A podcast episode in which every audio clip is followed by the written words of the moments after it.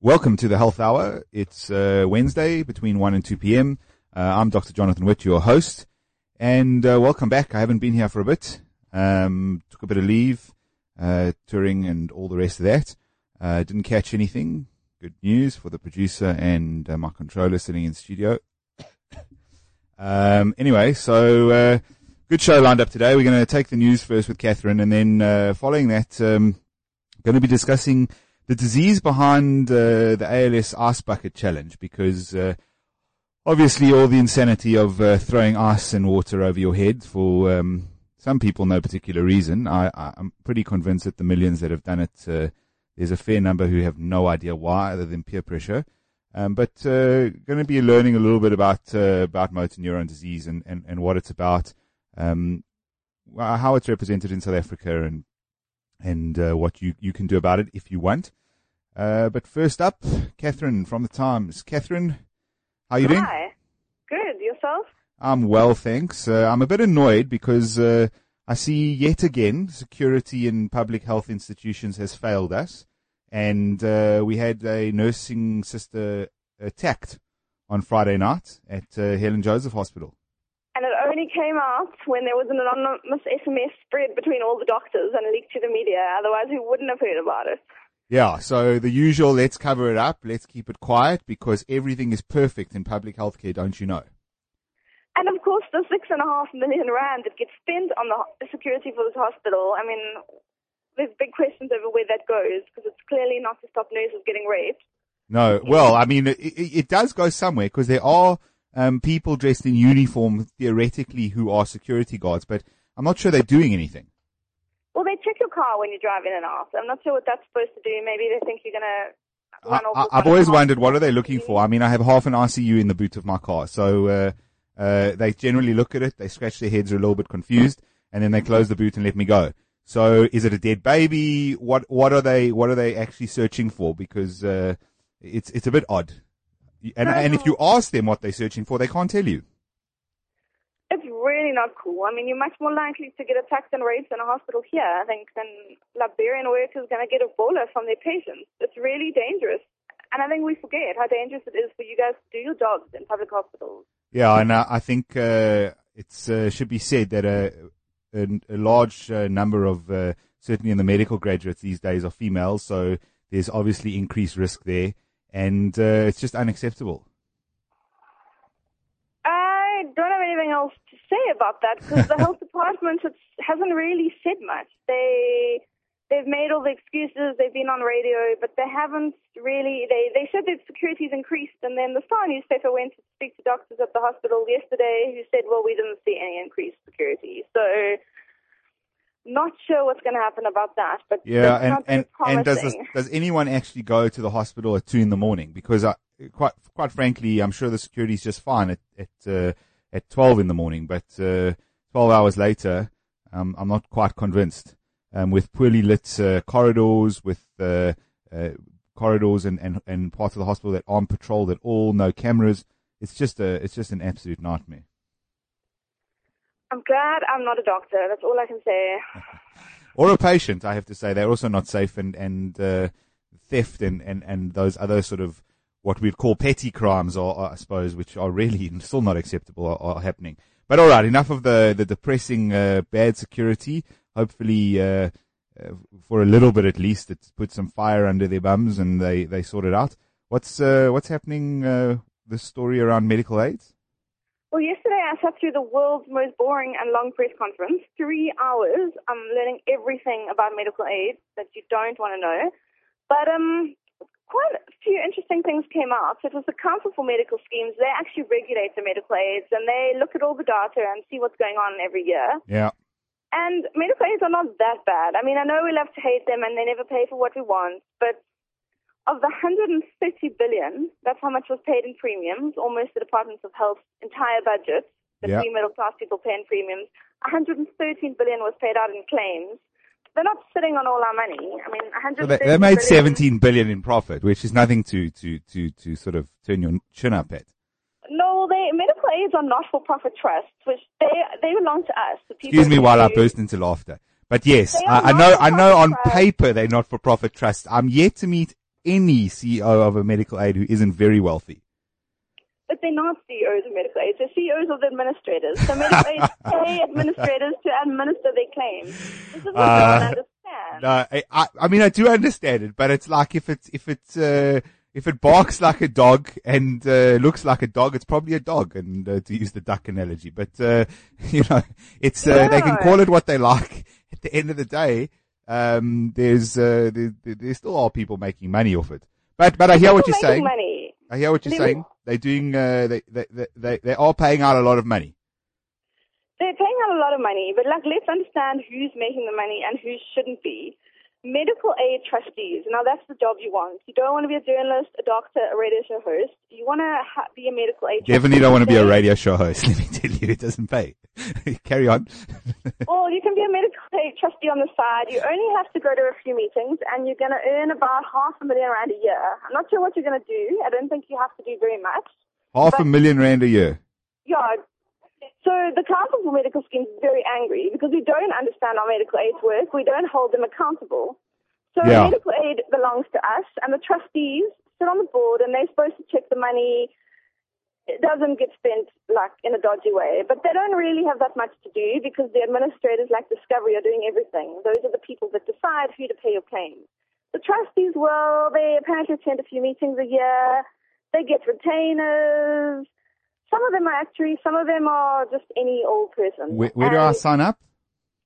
I don't know, but when I find out, I'm signing up first. Because the Hosmed trustees got 307,000 Rand last year each, Yeah. and then got kicked off for being bad governors of of the medical aid, which is now under curatorship. But they get to keep the money.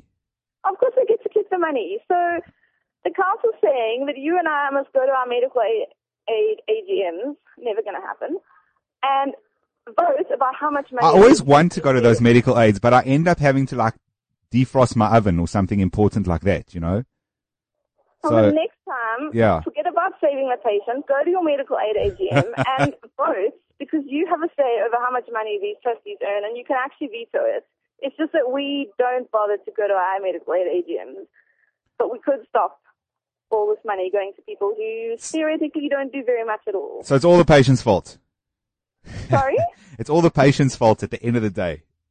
It's all the members' fault. That's what the council says. Okay, It's patient it's nonsense, Yeah. but you Yeah. know we could actually do something about it if we wanted. All right. Maybe, maybe we'll, we'll, we'll make an effort to go to the next AGM. Yeah, never gonna happen. Never. and, um, so the other, other side of the other stories that are going on? Well, so we've got the Speaker of Parliament busy fighting with the EFF, I did see this actually. Yeah. but the Deputy Speaker of Parliament is busy lying on his office floor, if you read the City Press on Sunday, saw under his desk, on the carpet, doing TRE exercises. I don't know if T- TRE? about- Theory, it's just for everyone so they understand. Well, I don't understand, but apparently it's trauma releasing exercises. Trauma releasing exercises. So Yes. it's a new, it's a new kind of exercise. it's- um, It's, it's, uh, the addendum to the, um, Real Meal Revolution book. Yeah. Yes, there's, there's that in Parliament, but there's also TRE. Mm, highly evidence-based. TRE will take away the triggers of anger, according to the Deputy Speaker, and the previous hurt felt in your So life. all people who don't use indicators in traffic will disappear if I do TREs. And any any other trauma, like anything bad that's happened to you, your body must just reset. That's what he said. It must just reset itself. And he would like Parliament to all be doing this TRE so they can all reset themselves. You lie on the floor, and at some point you start to shake, kind of like, as he said, an antelope quivers when he's been running. Oh. And then when you shake, then uh, the trauma goes away. So that's a new exercise form, and it's being apparently rolled out in Parliament. you know, because Parliament has nothing better to do. I mean, that's really what it comes down to. No, they don't need to like amend the laws, and do nothing about the medical aids, but they can do this new exercise routine. Um, he's actually a practitioner. He's, uh, I think, the only one in South Africa. Uh, you know, you should always be worried when that happens because uh, he um, he's if he's the only expert, then uh, it becomes a problem. I'm glad you can hear that. I don't know. Well, I mean, maybe we need Parliament to be doing some exercise from the the looks of them. Yeah, it's it's not uh, lying on your office floor and stretching your legs and shaking like an antelope. It's uh, running like an antelope around the cities of city of Cape Town. That Yeah, would uh, probably be a bit more helpful. Number one, some of them would get, get fitter. Number two, some of them would collapse and uh, go on their lovely mortal co- shuffle off their mortal coil, and, and we'd probably be better off. Less politicians, better country. Anything else? I think about it. I think I'm going to go and lie on the floor and start shaking like an antelope and my boss. Let me know what your boss says, and uh, if you still have a job next week, we'll chat to you again. Yeah, I'll be feeling very relaxed. Thanks, Catherine. You're welcome. Thursday. Bye. Bye. Right, uh, we're going to take a short break, and when we come back, uh, discussing the disease behind the ALS Ice Bucket Challenge.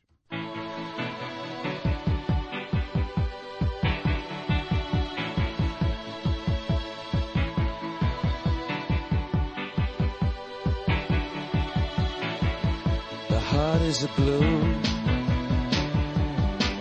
Shoots up through the stony ground. There's no room. No space to rent in this town. You're out of luck. And the reason that you had to care, the traffic is stuck. And you're not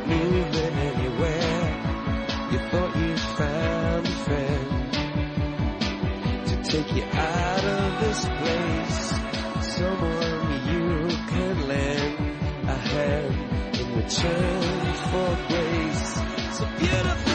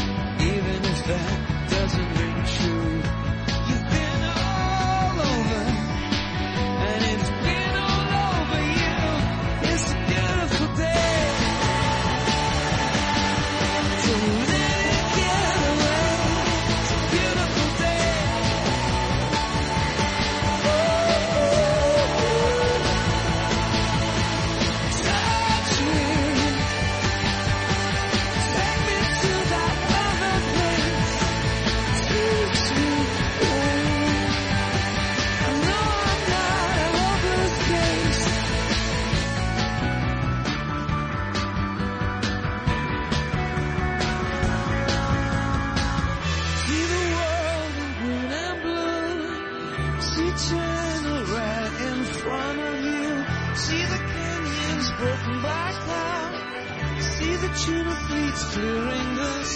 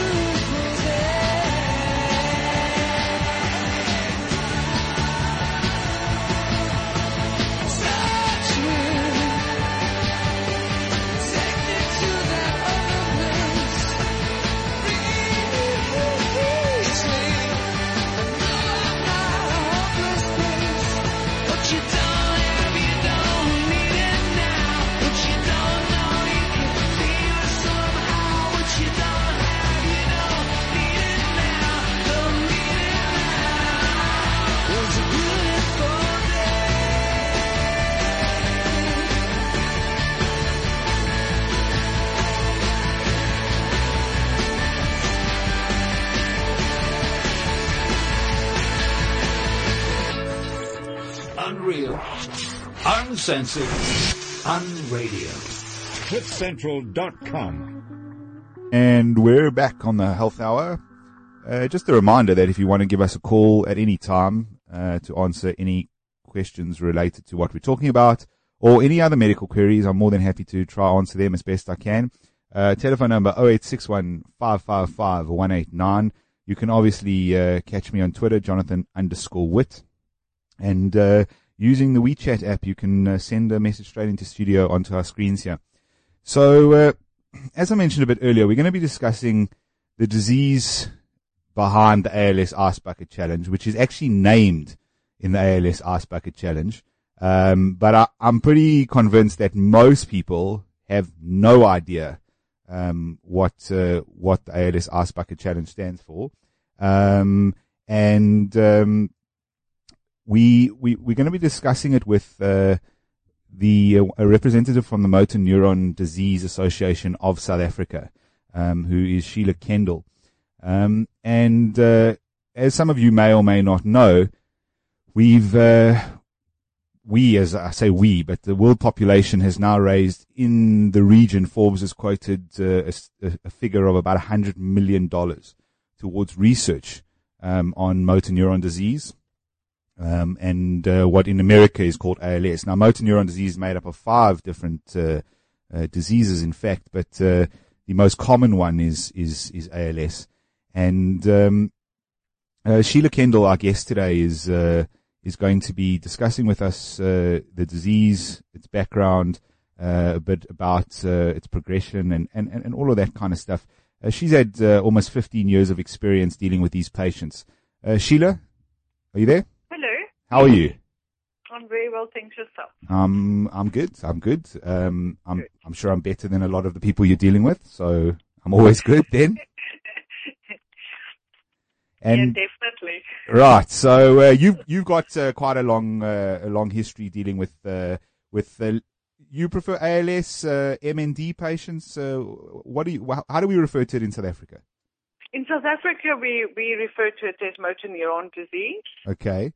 Um, and obviously, it's the Americans who really like the, the, the this ALS abbreviation, which actually for the for the listener stands for amyotrophic lateral sclerosis. But uh, but if we if we sort of uh, bring it away from the very fancy medical terms, um, what essentially is motor neuron disease? What's going on in, in, in a person's body? Okay, what happens is motor neuron disease is a nerve and muscle wasting disease. Yeah. Okay. it's, it affects people in different ways because you have an upper a motor neuron and we've got lower motor neuron upper being more in the brain and uh, lower motor no, no. neurons being in the spine? No. Okay. it does, no, it doesn't. It's not going. We're not talking like brain and spine. Okay. We're talking upper being the speech, which we'll then call it the bulbar area. Okay. Okay. That affects the speech, swallowing, breathing. Um, breathing actually really because of the diaphragm that becomes so wasted. Yes. Um, they're not really being able to breathe all the way down. Okay, so, so the muscles that help you breathe are, are, are, yes. are what becomes a problem. Yeah, but you're really your diaphragm. Okay. But it, it, your um, involuntary muscles uh, doesn't affect. Okay. So it's voluntary so muscles that are, are essentially all the voluntary muscles. So now we're going to be looking at our the speech, the tongue, obviously, the hands, the arms, yeah. um, legs, sure. and foot. Okay. So that is the one that is so it's move the movement, and then obviously our speech. Okay. All right. And uh, in terms of, uh, I mean, there's there's multiple forms of uh, motor neuron disease. And yes. uh, obviously, uh, th- those must range in severity. Is that is that roughly correct? Yes. What happens ALS, yeah. which is the amyotrophic lateral sclerosis, is very aggressive. Okay. It's very aggressive. So that is the more aggressive one. But everybody, in actual fact, is diagnosed as ALS because we not because we look at it as it's going to be aggressive. But we have people that have got the PLS, which is the primary lateral sclerosis. That okay. one yeah. means that it's going to just be it's lo- it's, it's not an aggressive motor neuron. So we have we're looking at patients that can go up to 30 years living with that. All right. But they're going to have wastage. They're also going to have wastage, so they can either have wastage in the legs or in the arms. If it's the bulbar area, they obviously because of the, the the swallowing and the breathing and the you know the speech, Yes. Um, they can stay. They can carry on for maybe five years. Yeah.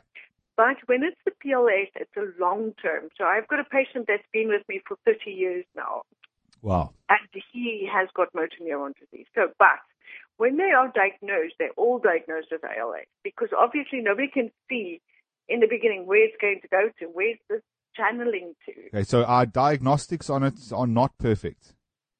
Um, No. Because we, we, we can't really tell necessarily which one you have. No.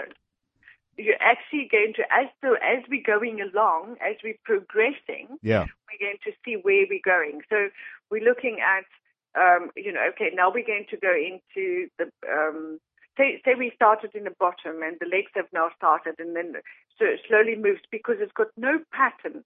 So it's not necessarily going to go up to the legs and then to the feet. Yeah. So it doesn't have a pattern. If it starts in the bulbar area, it doesn't mean that it's going to go to the hands and the legs. We don't know what, there is no pattern that it will follow. It will Okay. just happen. Got you.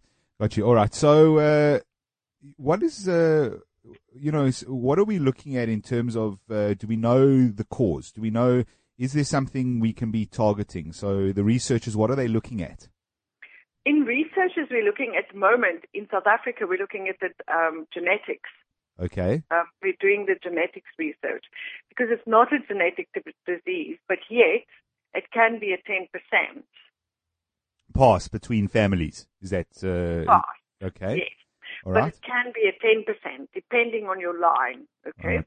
And- Um, I was uh, I was reading something about uh, in terms of the mutations in, in, in specific genes that the Americans are kind of trying to target um, uh, with with gene therapy, which which they claim is what they're going to use a lot of this money for now. Um, is there? I mean, has there been any progress on that? You know, in the last couple of decades, have we got anywhere with treatment? no, not no. Um, as far as I know, and what I can gather, Yeah. we've been they've been doing research for many many years. Mm. Um, because firstly, if you think about it logically, motor neuron disease is a is a it's a nerve and mus- muscle wasting. But where and why? Yeah. Um, it's a pulse. It's pulsing. You know, you're sending a pulse through to say that you have to do movement, and so in some way, the pulsing has now stopped working.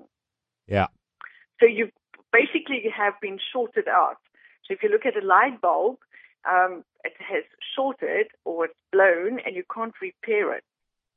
Okay. So if even if we're looking at something that we're going to, you know, that is going to maybe cure it, Yeah. it's going, you've already got muscle wastage Okay. and you've already got nerve wastage. So if they're going to cure it, we're going to have to look into something having to spark up this whole um, um, Well, the nervous system. You got to you got to recreate the nervous system, which is correct. So very unlikely and quite difficult, actually. to understand. So why do you think it has taken so long to find a cure? Because they can't find a cure because we need to find this pulsating to come back again, to bring back the Yeah. nerves and bring back the muscle. But now we've already got muscle wastage. So what happens? All right, so that brings me to uh, the big question, which I'll I'll bring up later. But um, the Americans say, uh, you know, it's about a one in a thousand disease in their population. Wh- What are we looking at in South Africa? Worldwide, Mm. we have got six to a hundred thousand. Wh- Whoa, that's a big range. Six thousand to a hundred thousand. No, six, six Oh, to a hundred thousand. okay, got you. Okay, uh, so it's uh, it's not huge, uh, y- you know, amongst uh, amongst No. diseases. We, it's not incredibly common uh, in South Africa. I mean, you you, you know, you you guys at the Motor Neuron Disease Association, you know, do you know of the number of cases in South Africa we're Yes. dealing with? The ones that we know of is 297 Two hundred ninety-seven in the country. in our, in South Africa. Okay, all right. So it's it's it's a it's a relatively small problem here so far. Correct. Okay. Yes. So also, if you look at it in that way, it's not a big problem. Yes. So there's not really, really anything happening because we we're just a little tip on the iceberg here. I've got you. So, uh, but what we know of is 297. You know, a lot of people don't really contact the Motor Neuron Association. Sure. Um, our, our referrals are really through the neurologist. Yeah. um, we get our referrals from them, but it's really up to, you know, if the patient would like to contact the Motor Neuron Association, then obviously, um, you know, obviously our sta- um, statistics will come up, Yeah. but this is what we have at the moment. It predominantly has been in male, Okay. So it's, Okay. it's more common in males, all right? male, so predominantly more in male. Age group was 15 over. No race, uh, no, there's no race here. Okay. It It takes whoever it wants to. Yep. Um, at the mo- well, um, since I can tell you, my youngest patient was 29 years old. okay. So it's, uh, Okay, so it's not the over uh, 15 over anymore. There is no real, you know, we've got younger people, we've got in our late 20s, 30s, 40s. So we can't really say anymore that it's 15 over only. Sure. Sure. All right. So look, I mean, in terms of, uh, in terms of the progression, uh, obviously, uh, you know, progression of the disease, uh, can be, as you say, it can be rapid and it, it, can also take a very long time. I mean, rapid, we're looking at, uh, sort of three to four years.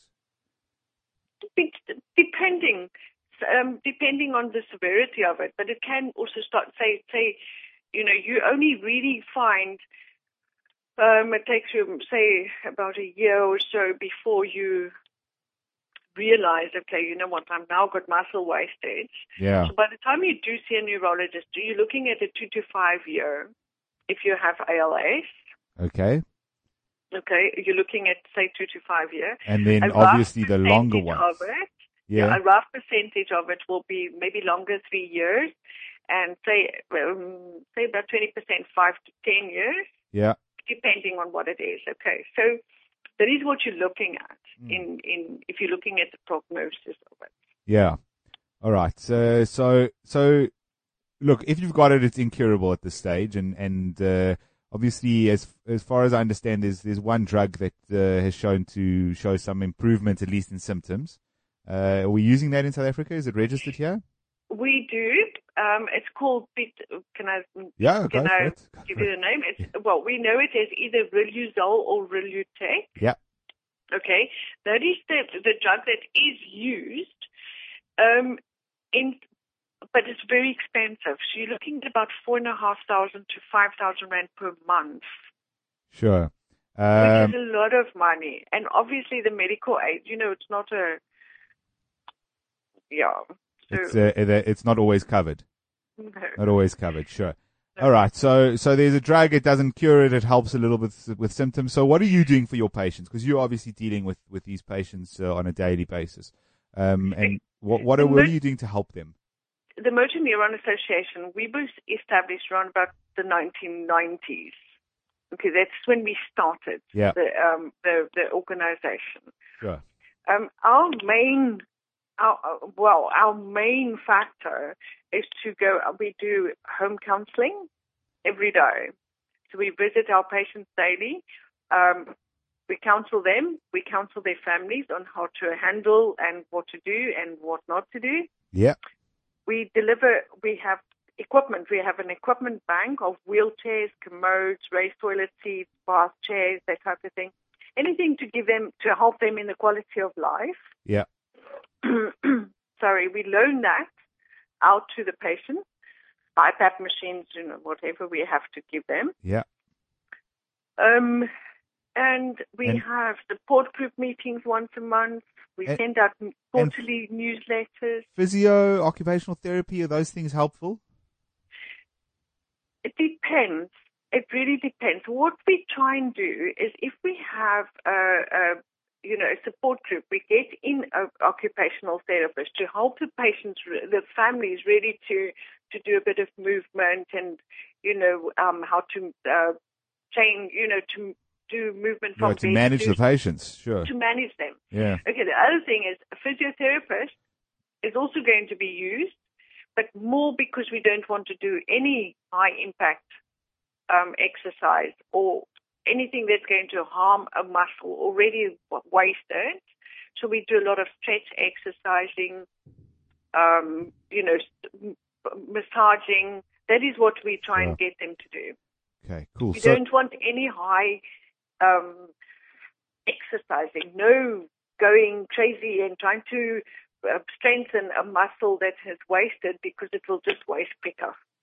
Okay, I got It It will exacerbate the I've wasting. got you. So, uh, unfortunately, because the, there's nothing that can be done about the wasting, it's not really. Uh, there's no point in rehabbing the muscle, so to speak. Correct. Um, Correct. Got you. All right. So, look, I mean, uh, big question then comes in. Uh, we got roughly 300 we know of in South Africa. There, there may be a few more that uh, you know haven't uh, haven't been reported and and and, and so on. But uh, we we're looking at about 300 patients. Um, obviously, you from your guys' perspective, I'm hoping you've received some uh, donations with regards to this uh, this ice bucket challenge that's been going around. Um, and uh, obviously, the publicity has been a good thing um, for your organization. Um, do you think, I mean, other than funding your day to day activities, are you guys hopeful on a cure uh, in reality? It's a lot of money that's been donated, Um, certainly in you America, know- not necessarily here. Okay, not in in South Africa at the moment. We're looking at what we've received so far is about 170,000, Okay, which is great. It's wonderful that people have given. absolutely wonderful. It's the first time ever since we've been on the map that we've had so much exposure and that people have contacted us like this. This is absolutely wonderful. Yeah. Um, the money is actually used for um, equipment. That is what we need. We need the money to go to equipment and to maintain the equipment that we have. Okay, I got you. Okay, then research. If and when they're doing well now, we are quite happy to help. You know, um, or donate towards research Yeah. if they are going to start doing this in South Africa. Are there anyone anyone specific doing this kind of research? Is it uh, any any specific university or, or, or person? Uh, um, well, um, we're looking. Um, Dr. Henning from Tygerberg Hospital. yeah. Um, they are going to be looking into doing research from Groote Schuur, I believe. Okay. Okay, so sorry. So problem. they are going to be looking into doing the research, but all the research has been done overseas. Yeah. All research has been done overseas. All right. And uh, obviously, unfortunately, as yet, nothing nothing uh, too too much new in a, in quite a long time. Um, but No. but who knows? This this could give the necessary boost uh, to to possibly finding something. Of course, and you know what? We can. We are going to. We need to know if there is going to be something. What a pleasure to understand because there's people out there I see every day, and have been working with it for so long. I Yeah. see how people have, um, you know, just become so weak and they've lost all their dignity. Um, it it strips you of everything. You know, it, Absolutely. but yet it's not. It doesn't affect your mind. So your mind is a hundred percent active, but your body's not working. Not Interestingly enough, uh, Stephen Hawking, uh, he, he's uh, his motor neuron disease. Is that uh, what has he got? Are you aware? Well, all we know is that he was diagnosed with motor neuron disease. Okay, but um, obviously, you know, he's been going for ever and a day. Yes. Well, I mean, So, you know, obviously he either he has the finances, no, I don't think so, that would keep him alive, which I don't think so either. Um, but, you know, could he have PLS? yeah, unlikely to be ALS that he's got. I mean, uh, Obviously, because of his, his, his the, you know, how long he's been there. He's been there forever. Yeah. Although, I mean, if uh, in theory with ALS, if if you can keep the person breathing, uh, you couldn't keep them going. Well, you know what? The thing is, there's no there's no real thing of keeping them breathing because oxygen is not something that you can put a patient on um, if they have got uh, motor neuron disease, because you know the way that um, what happens is you actually collect a lot of CO2, Mm-hmm. and if you go on oxygen, it will exacerbate the CO2 anyway. Okay. People do not die of suffocation and whatever, you know, they say they die of suffocation and choking. No, it doesn't happen. The BiPAP machine will help them. So that's a, that's a basically a, a type of ventilation machine. It's type of a ventilation. It's a non it's a non-invasive ventilation. Mm-hmm. It will it will help. It will prolong. It will prolong. Um, but that's about the only thing that you can really use if you need to use something to assist in breathing. Okay, got you. All right, uh, Sheila. Thank you. Thanks very much for uh, for all of that and shedding light on on uh, um, motor neuron disease. Um, appreciate you coming on. And Oh, it's uh, been wonderful. Um, is there any way that um, can I give you Abs- our website? absolutely, details? go for it. Uh, give us uh, all the details. Um, our website is www.mnda.org.za. Yeah, On that, they can get all our details. All our banking details are on there. Um, they can go to our Facebook page. If and I would really honestly like to say thank you to everybody that's participated in the Ice Bucket Challenge. You know, some people have done it just because of, you know, the fun. exactly. Peer pressure, as I Um, mentioned before. Yeah, but this is not. You know, to us, it it means a lot. You know, people that are donating. I've had little boys donating fifty rand um, on behalf of their grandmother Sure. um, the, uh, that passed away from motor neuron. So, you know, I've got a, a little girl that's t- taken her money out of her birthday money to donate to us. So, you know, if you have somebody with motor neuron disease, you understand how much this means. Absolutely. It's not really just a craze. It's really just to help us to raise awareness yeah. and to give us a bit of funding. And we are we are so grateful.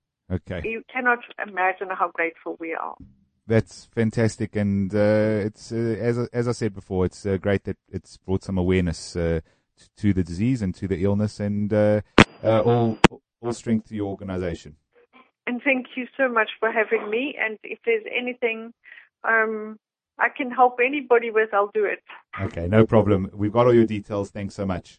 Thank you, Jonathan. Have a wonderful afternoon. Cheers, eh? Bye. Thank- Right, uh, that was Sheila Kendall from the Motor Neuron Disease Association, just giving us a bit of background of the disease in South Africa, um, the progression, which unfortunately, uh, you know, it's uh, it's degenerative, and and uh, as a result, uh, if you're diagnosed with it, uh, depending on what form you have, wh- sooner or later, it's going to kill you.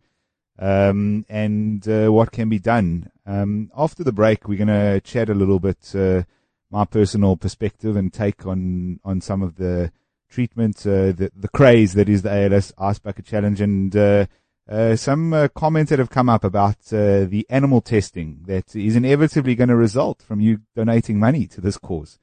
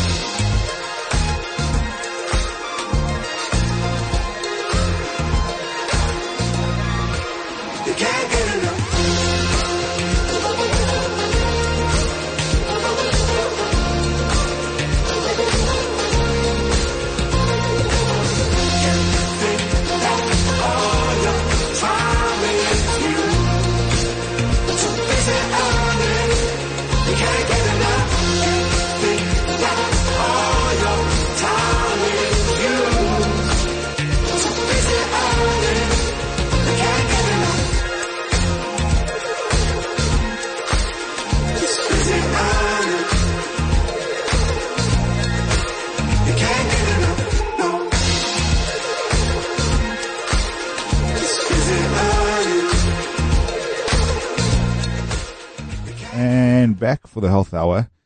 Right. So, uh, talking today about uh, ALS, motor neuron disease. And, uh, obviously we've had Sheila Kendall on from the Motor Neuron Disease Association of South Africa. And, um, just, uh, some uh, perspective from my side, uh, and opinion and, and certainly some of the controversy that's now coming out because, as always with these sort of social media viral spread things, there's very little thought put into doing the challenge and, and going ahead with it. And, and even with, with the donation, uh, as I said, Forbes estimates about a hundred million dollars, uh, raised towards ALS so far, uh, which is a fortune of money if we, if we think about it over a billion rand and, uh, certainly will be put to good use in terms of research. And, and that research, just to understand some of the background, which is that mutations in your genetics, uh, are what cause you to get motor neuron disease. Uh, it's uh, quite difficult to pick up. Uh, there aren't uh, specific uh, tests you can go to to a lab at this stage and say, I want to be tested for motor neuron disease. Uh, and it's very specific sort of gene mutations, which we actually have because of the Human Genome Project, which is a larger project looking at decoding the whole of human genomics. But um, in terms of ALS, the, the treatment that they want to look at uh, might not even be a cure. So the idea is you have the mutation. Once you have the mutation, it's very difficult to reverse that because every cell in your body has that mutation in it. Your, your DNA carries the mutation. Uh, and as such, any treatment is only going to probably slow the progression of the disease. And the idea would be that what you wanted to do is slow the progression as much as possible so that from the point of diagnosis with the motor neuron disease, you can then take a treatment and potentially not get any worse or only get worse over 50 years as against four years.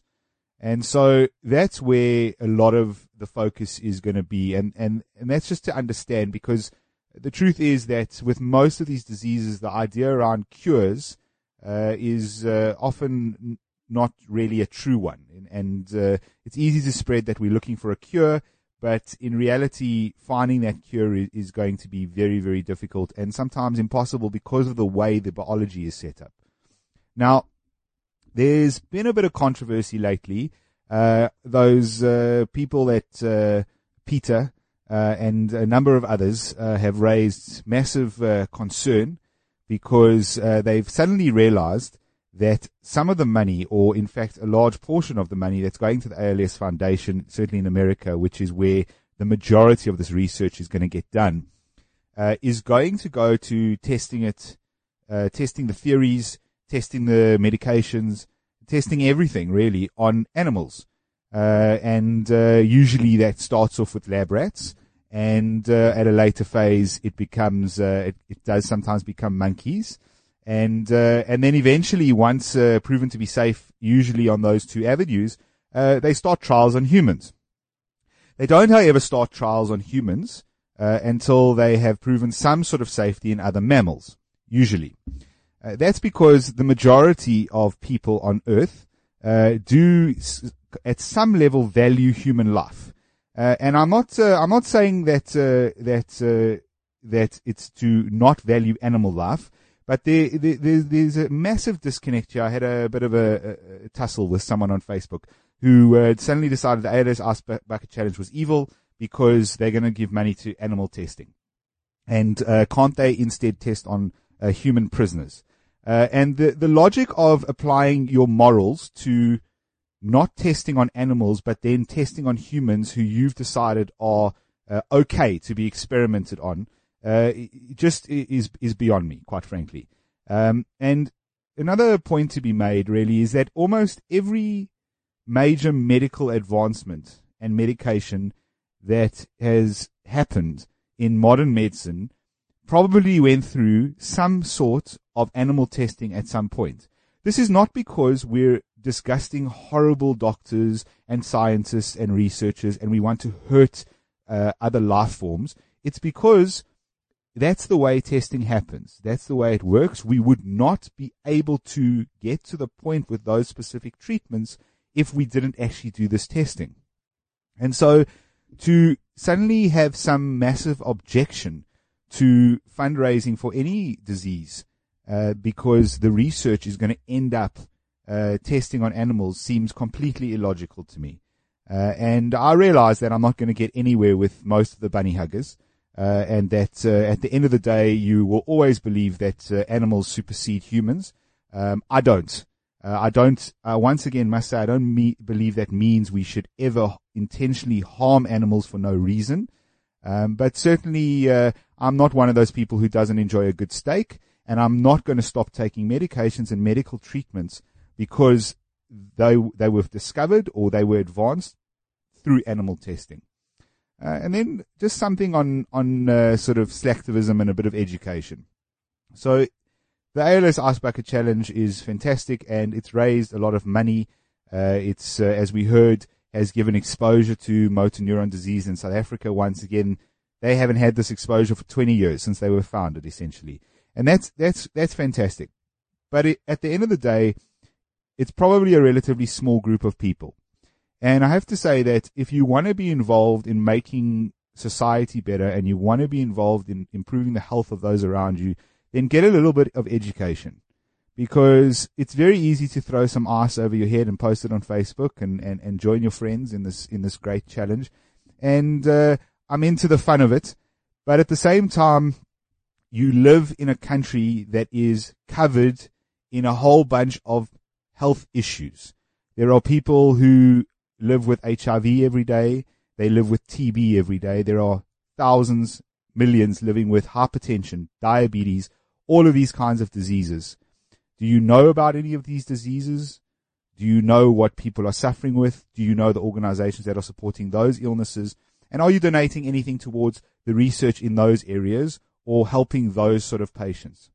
So it's very easy to follow a craze online, but it's a lot more difficult to become educated about what the problems are in your environment, your sphere, uh, and actually become actively involved in that. And uh, that's uh, me on my soapbox for the week, and uh, it's about it uh, from my side. Uh, next week we'll have another good show lined up for you. I hope you've enjoyed this week and uh, continue donating to the ALS Ice Bucket Challenge if you like. Don't donate if you're against uh, animal testing, but understand that almost every medical uh, speciality is going to be doing animal testing at some point. Um, and uh, just get a little bit educated about uh, what the real health concerns are in your community and with the people around you. Have a good week, and I'll catch you next week.